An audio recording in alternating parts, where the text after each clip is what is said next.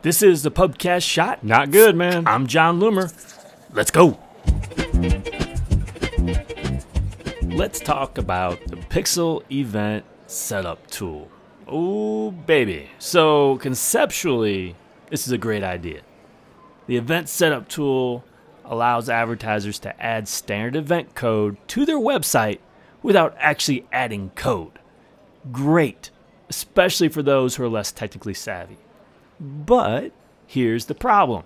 So, even though this tool has been around for more than three years now, it still has the same limitations today as when it was introduced. It's crazy. So, what are the limitations? Now, first, maybe it's a browser issue, but I know I'm not alone in this. So, if you try to create an event based on a button click, Facebook tries to detect where the button is, and the detection is an absolute mess. Often it'll highlight a portion of my button, but not the whole thing. Another issue is adding the purchase value. You can have Facebook detect the value from the page, but again, the tool's ability to detect the value is horrendous.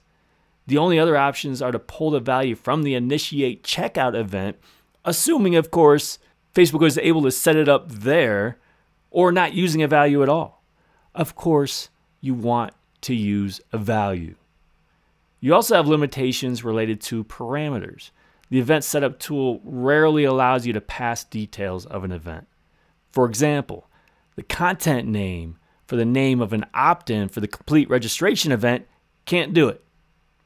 What's amazing is that none of these bugs or limitations have been corrected or improved in any way in three years. That doesn't make the event setup tool completely worthless, however.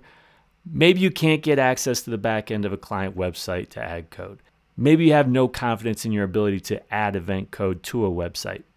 This is at least a stopgap. It's just disappointing that this tool, which has so much potential, isn't better than this. It could be extremely valuable if Facebook just put some resources behind it. Instead, it's just a very limited what could have been tool in the meantime. Do you have a question that you want answered in a pubcast shot? Go to pubcast.jonloomer.com and you'll see a button on the right hand side to send an audio question. That question could appear on my pubcast. Thanks for joining me. Until next time, do awesome things. I'm out.